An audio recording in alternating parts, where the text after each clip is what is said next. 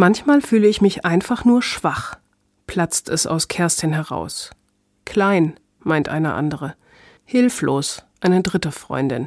Wir sitzen beieinander und schwatzen über das Leben, über den Beruf und die Familie, die Stadt und die Gesellschaft, bis es aus Kerstin rausplatzt und alle sind sich einig. Ja, wir fühlen uns alle manchmal schwach, klein und hilflos. Ich glaube, das ist nicht nur ein Gefühl heutiger Zeit. Dieses Gefühl gab es schon immer. In der Bibel wird erzählt, dass Gott in den Schwachen stark ist.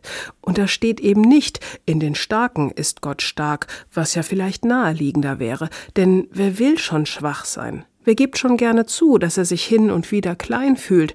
Was soll an Hilflosigkeit stark sein? Aber ich glaube auch, dass im Schwachen göttliche Kraft steckt, dass dieses sich manchmal klein fühlen eigentlich eine Superpower ist. Wie schön wäre das Leben, wenn man immer und überall gesund wäre und erfolgreich und dazu noch gut aussehe. Aber ich glaube, es macht einen Menschen erst zu einem Menschen, wenn er merkt, Gesundheit, Schönheit, Erfolg sind nicht selbstverständlich, da spielt viel Glück und Zufall mit. Wichtig ist, sich seiner Schwächen bewusst zu sein.